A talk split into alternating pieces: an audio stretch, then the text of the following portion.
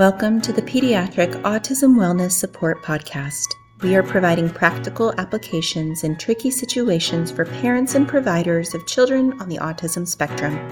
We are here to educate, advocate, and have a little fun along the way. We're so glad you're here.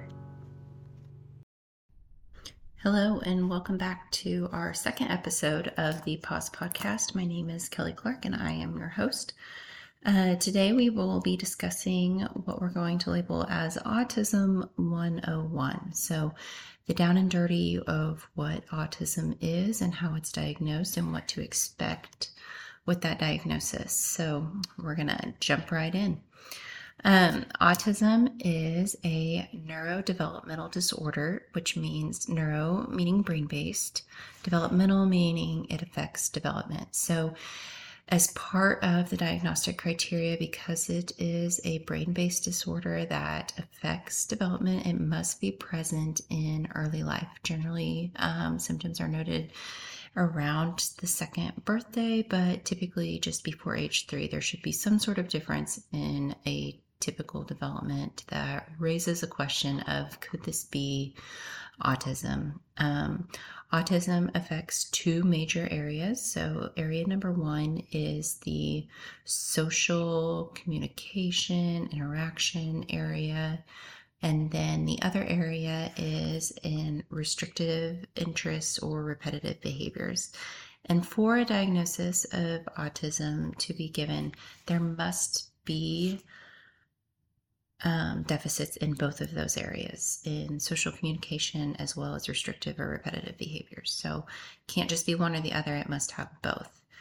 So, when you talk about autism spectrum disorder, why is it called spectrum disorder? So, what we mean by spectrum is that symptoms occur in a variety of combinations, um, and they can be present with varying ranges of severity. So that means you may have a nonverbal 12 um, year old essentially. So that would be kind of more on the severe range of the of the social communication side, but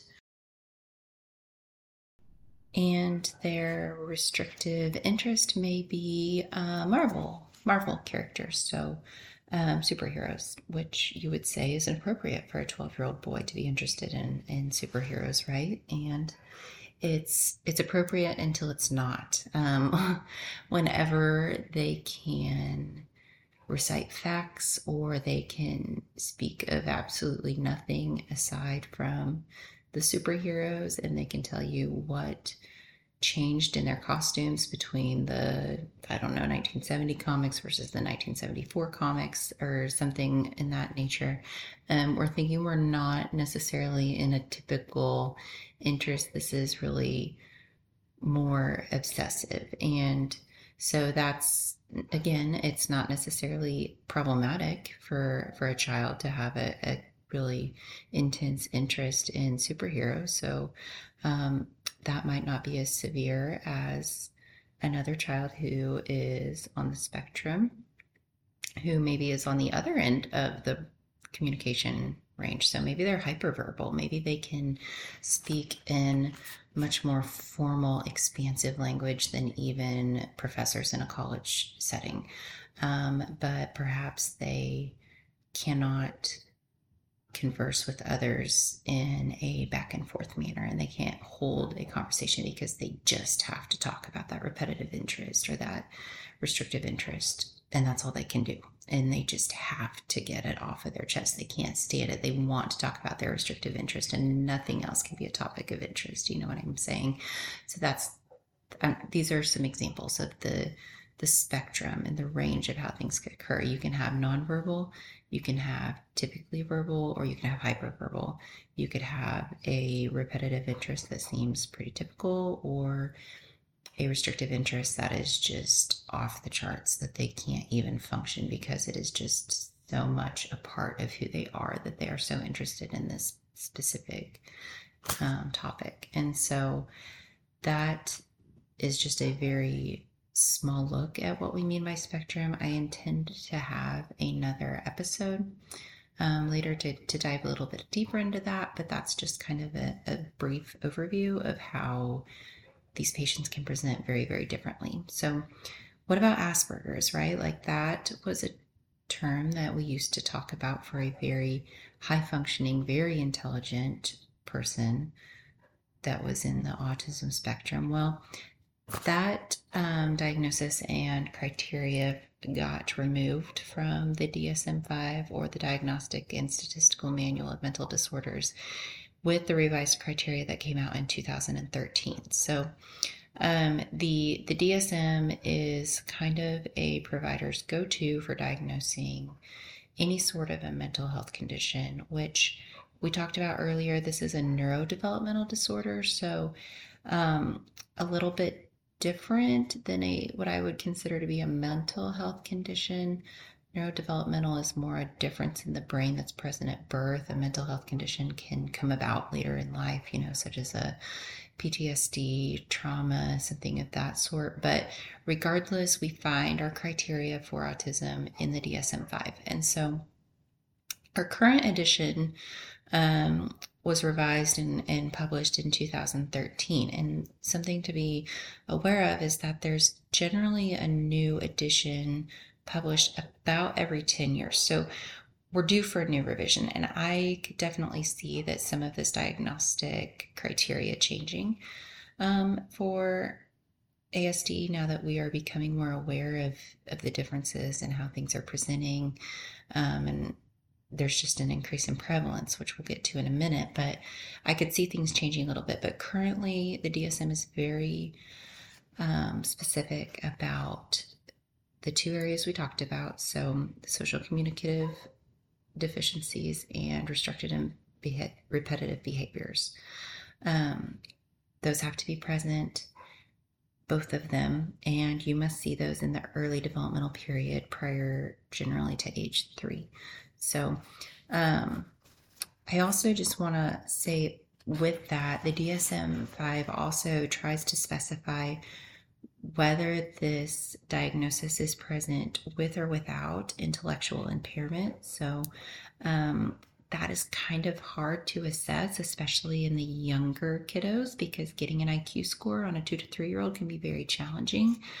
Um, so, a lot of times, children that are diagnosed younger, we don't really assess that part of it. We can make our best guess, but really that's better evaluated whenever the child's a little bit older. Um, most school systems, if the child is in a special education um, program, will actually perform IQ testing around the age of six, is pretty standard, but um, that can vary school to school and program to program.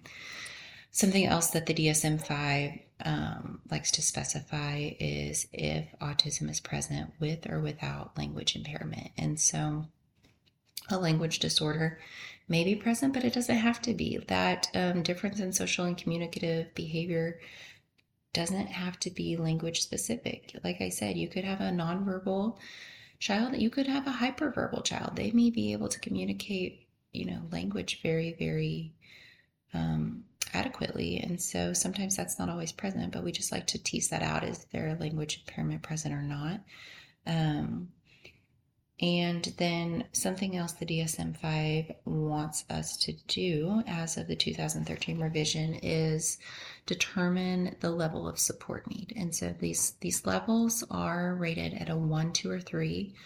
1 being requires support, 2 being requires substantial report, support, I'm sorry, and three being requires very substantial support. So, um, and you're rating those for both of the areas um, that have to be present. So, you could be a level three in the social communication because um, you may be nonverbal and you may need you may require significant support to help communicate needs in that area.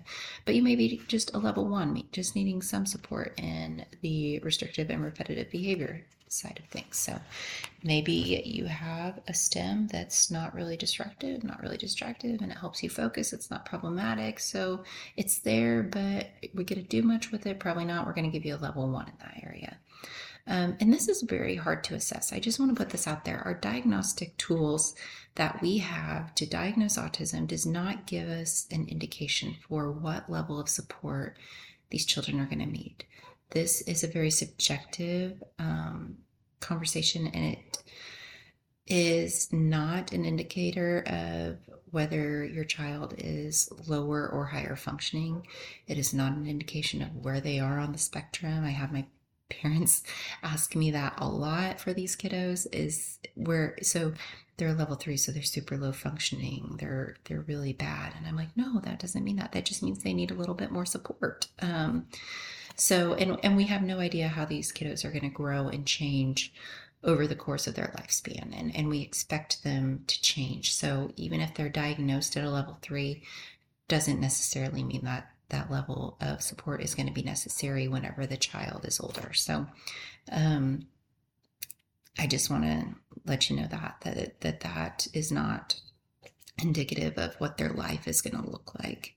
Um, and going back also to the with or without intellectual impairment, um, you know, we find that the majority of children on the autism spectrum have an average intelligence. So, intellectual impairment can be present on autism, but it doesn't have to be. And then, like I said, there are those children who would have qualified for an Asperger's diagnosis prior to 2013 that have just incredibly high IQs. Um, so it's it's a spectrum in itself of intellectual impairment, and and don't let that be something that you are concerned about when it comes to your child's diagnosis. A, a diagnosis of, of, autism does not indicate that they are intellectually impaired until you have their IQ tested, and then you'll know for sure.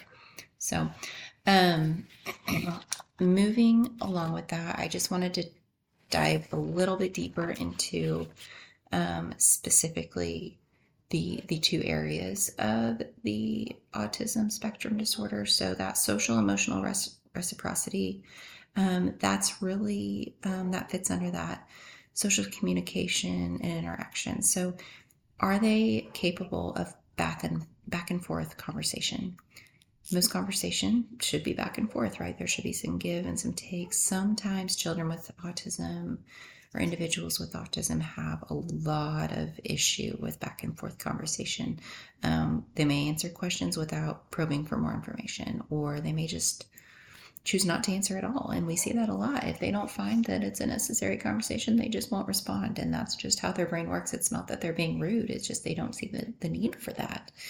Um, sometimes they will not show shared enjoyment in interests that are not their own. So you could be really excited about. Um, I don't know, your your brand new shiny car that you just got and you might show that to a child with autism and they may look the other way and not give you the time of day to look at your brand new shiny car if that's not an interest to them.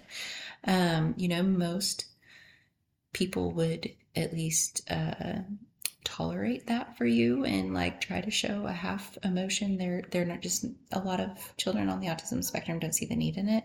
This is not true for every child on the autism spectrum, but it is a something we see pretty pretty standardly that they just don't have that shared enjoyment. Um, something else that we see a lot is that they lack empathy and um, they don't have the ability to relate to others. So you may be very sad about something that was very hurtful to you, and they can't sympathize with that. They don't have the ability to um, have that shared emotional state. And again, not true for every child on the spectrum, but is true for for several. Um, something else that we see is that a lot of times these kiddos don't respond to their names specifically in the early developmental period. Um, this is definitely one of those red flags that your pediatrician is probably asking for in those well child visits. And it's important to note that um, if your child is not consistently responding to their name, really, you know, I would say by 15 months, there's there's a concern. They should know their name by then, and if they're not, it's not typical. Um, but children on the autism spectrum don't. They just don't. so that's that's definitely something to consider. Um, in the t- terms of um, nonverbal behavior, autism spectrum individuals typically have um, decreased eye gaze, uh, meaning that they're not going to hold eye contact with you. Um, they're not going to use as many gestures as a typical um, developing child may. Um, so they may not nod their head yes and no. They may not wave bye bye. Those are definitely something that um, we see a lot. Facial expression, either inappropriate facial expressions or just lack of facial expression altogether. They don't raise their eyebrows when they're surprised. They don't um, smile great big when they're happy. Like they sometimes just are very flat in their affect.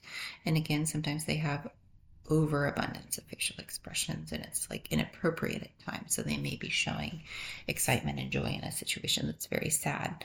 Um, and also joint attention. So, joint attention is a threefold process of looking to a person, looking to an item of interest, and looking back to that person to ensure that they have shifted their gaze to look at the item of interest. Um, and that's a very typical development that happens in early childhood. We see that a lot, you know. Um, a kid may look across the room at a toy that they want. They look at their parent and they look back to make sure that the parent is looking at the toy.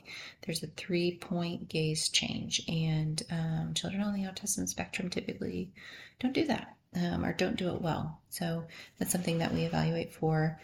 Um, another area of communication and social interaction that we evaluate is relationships. And typically, children on the autism spectrum lack interest in their peers. Um, they don't have really any friendships, and we'll we'll see that whenever we talk to, um, say, a 12 year old that's coming in for an evaluation. That's one of the questions I always ask: is Do you have any friends at school? And you know, usually they'll be like, "Oh yeah, we I have lots of friends," and "Oh yeah, what are their names?" Um, and then it trails off, and I'll say, "Well, what do you like to do with your friends?" And uh, I don't know. what what makes a friend different than somebody that you go to school with? I don't know. Like they can't, they don't d- depict the difference between a friendship and just a peer. Um, and so that's something we see a lot. Also, they have a lot of difficulty with imaginative play. So you'll see that in your, you know, toddlers and preschool age kiddos that typically developing children are able to play pretend. Their entire play schemes are make believe. Um, and children on the autism spectrum don't do that. They just like to sit there and, you know, play with their toys, typically in the exact same way every time. Um, for boys, sometimes that means they're sitting there with their trucks and their cars and they just like to spin their wheels and watch the wheels spin. Sometimes that means they like to line all their toys up or sort them by color or what have you, but um, it's not that imaginative play that we see develop in the um, like preschool toddler age in turn in um, regards to the restricted and repetitive behaviors that's kind of broken down into some different areas as well. So um, we usually look at stereotyped repetitive behaviors so this is the kiddo you think of when you think of a stereotypical child with autism that may be doing hand flapping spinning rocking pacing. Um, you know sometimes we see that and sometimes we don't. It doesn't have to be present because there's other areas that we can meet this um, criteria with. Um, sometimes we see it in language. So um, sometimes they have what's called echolalia, which is um, I had one parent describe it to me that their child was a parrot. And they say, Oh, yeah, he just repeats everything back to me. I'll say, How was your day? And he'll say, How was your day? and I'll say, "Well, what did you eat for lunch?" And he'll say, "What did you eat for lunch?" And he just repeats, and that's that's what we um, call echolalia. And so that is something that we do not see in typically developing children that is really specific to autism. Um, also, sometimes children on the autism spectrum, I think I alluded to this earlier, but they will use a more formal use of language, and so they're they're like interested in these big vocabularies and these big words, and they use just this very more more formal language is, is just the best way to describe it. Um, and that's not typical. I mean most most kids don't do that and also they do what's called scripting, which is similar in echolalia, except for it is like long excerpts that they can memorize. Um, I see this a lot with kiddos with their favorite television shows or YouTube videos. They can pretty much recite the entire thing verbatim. Um, we see that with books a lot, um, that they can, you know, really reiterate the entire second chapter of the specific novel that they are just incredibly interested in. And it's just like they have that photographic memory for that that type of language which is interesting because sometimes it's difficult for them to develop language. And then once they get it they just memorize everything. Um, and and that kind of brings me to a point which we'll get into a little bit in a different episode but um, sometimes children on the autism spectrum are what's called gestalt language processor which means that they learn to talk and speak by memorizing these like strings of words and that's just how their brain functions. And we see that a lot in autism. Um, another thing that we see a lot is this rigid inflexible behavior. So there's distress with transitions with changes in routines. It's very difficult for them to you know not go to daycare, for example. You know, if you're going to take a day off and take a vacation, then that's like out of their normal routine, and that is just very, very difficult for them. The first time you take that child to church, it's out of their normal routine. It's very, very difficult for them. Um, and that we see that a lot. Um, we also see, which I kind of talked about before, just these abnormally obsessive interests. Sometimes they're objects, sometimes they're activities, sometimes they're topics.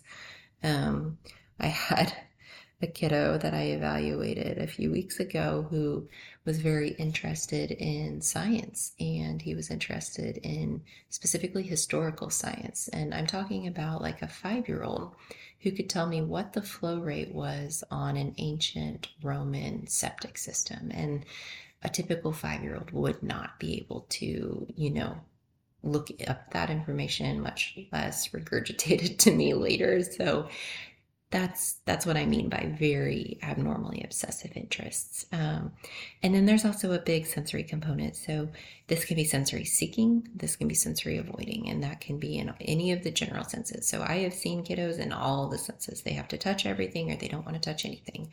They're specific about the type of clothing they wear. They don't like tags. They only want to wear jeans, they only want to wear shorts, um, or maybe they're orally stimulated, so they chew on absolutely everything. They put everything in their mouth um, or sensory avoidant when it comes to mouth. We have these kids that just won't eat, won't drink, won't put anything in their mouth because they just hate it, and and that's something that we see a lot on the autism spectrum.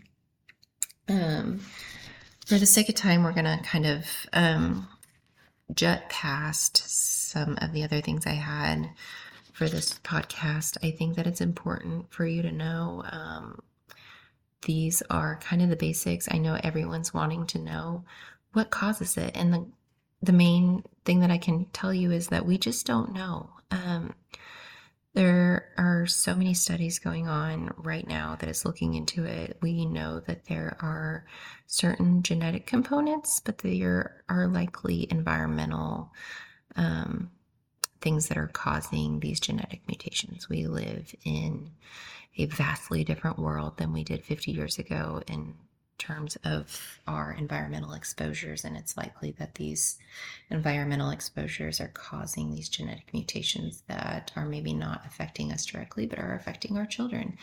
And so it's causing these these genes to turn on that weren't previously turned on, and we're getting a disorder from it. And so that's that's kind of what the the general consensus is right now. Again, we we haven't proven that theory. Um, the studies are still out there, so so we can't say, but we do know that genetic plays a role because about 16 to 90 percent um, of twins that have a a an identical twin diagnosed with ASD will also have ASD.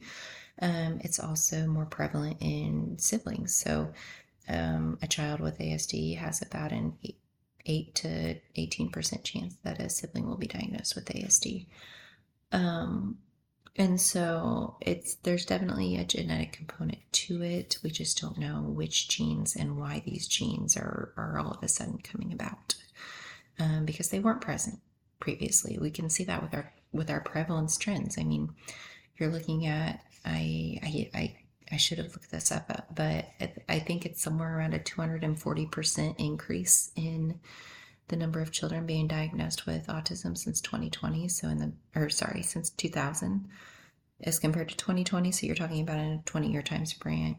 Time frame, you have a 240% increase. We went from like one in 100 kiddos being diagnosed, that we're down to one in um, 36, I believe, is the current um, diagnosis rate for autism. And I think that that's largely due to we have better tools, we have more awareness, we have also just an increase. I think that all of those are true. Um, but speaking of tools, our, our diagnosis has changed. You know, right now it used to be, you know, 50 years ago that it was only diagnosed from a psychological specialist who understood what this disorder was. But now we're having more people diagnose it. We have the ADOS, which is the um, play-based assessment that we use for for kiddos and adolescents and adults on the that have concerns for autism. Um, that seems to be pretty reliable. We also have the ADI, which is the um, Autism Diagnostic Interview, which is just a series of questions that we ask that are very specific to the autism disorder, which again is pretty um, pretty good at, at figuring out if, if this individual does have an autism disorder. Um, the DSM-5 criteria is is used, obviously. Um, that's how we, we know if a child meets the qualifications for the disorder, and then just having a good history and clinical judgment. Um, there's no true medical test right now. There is no lab, there is no MRI, there is no ultrasound in pregnancy that can tell you if your child is going to have autism. Um, but that is something I think we'll see come about in the works in the next several years. There's definitely a lot of research going into that right now, but we just don't we don't have good answers for for the why behind it. Um, so we'll move ahead to treatment. Um, treatment for autism is really um, our, our goal is to get early intervention on board. And when I say early intervention, I mean hopefully before age three. If we can get these kiddos captured and get services started by age three, we just really see great improvement in their overall results. Um, the brain is more adaptive. It is just really, they're able to grasp onto things so much better before their third birthday, and that's why um, most states have early intervention programs that are government based. Um, so for the state of Missouri, that's Missouri First Steps, and a child prior to age three will qualify for services with any form of a developmental delay, but autism for sure. Um, and so, what we do with that is an individualized treatment plan based off of the child's needs. So, that may be speech that may be ot or occupational therapy that may be physical therapy depending on like what their fine and gross motor skills look like um, maybe aba which is applied behavioral analysis to help curb some of those risky behaviors um, specifically those that are maybe unsafe sometimes that means we need to get individual therapy and counseling on board for these kiddos they may be really struggling with things because they don't function the same as their family members or their peers at school, and they're having a hard time dealing with that. Um, I really feel that family education and counseling is very, very important. Um, I think I alluded to this at our in my last podcast, but a diagnosis of your child with an autism disorder can be a grieving process for an entire family. And I think that working through that grieving process with a counselor is very, very important. Um, and then with that, having appropriate parent training, which I'm glad that you're here. I'm glad that you're listening to this. I hope that I can provide some minimal education so that you feel more empowered to help your child. Um, but parent training is very important for good outcomes for these kiddos. Sometimes we need biomedical treatment. Um, that's typically reserved for um, co occurring disorders or aggressive behaviors that really need to be dialed back um, for there to be a safe setting for this child. So that's um, when I say biomedical, I mean like medication. Generally speaking, um, autism does not require medication management unless, like I said, there's a aggression or safety component or a co-occurring disorder that needs to be managed. Um, and then for older kiddos, we typically like to get them into some sort of a social skills group to help facilitate more social interaction and conversation and things of that nature. Um, so that is where I'm going to cut this off today. That's actually a little bit longer than I was anticipating it being, um, but I do feel like I give you a pretty good overview of the entire disorder. We are going to dive much deeper into a lot of these areas, a lot of these topics within the next few episodes. So I hope that you will return and we will see you soon.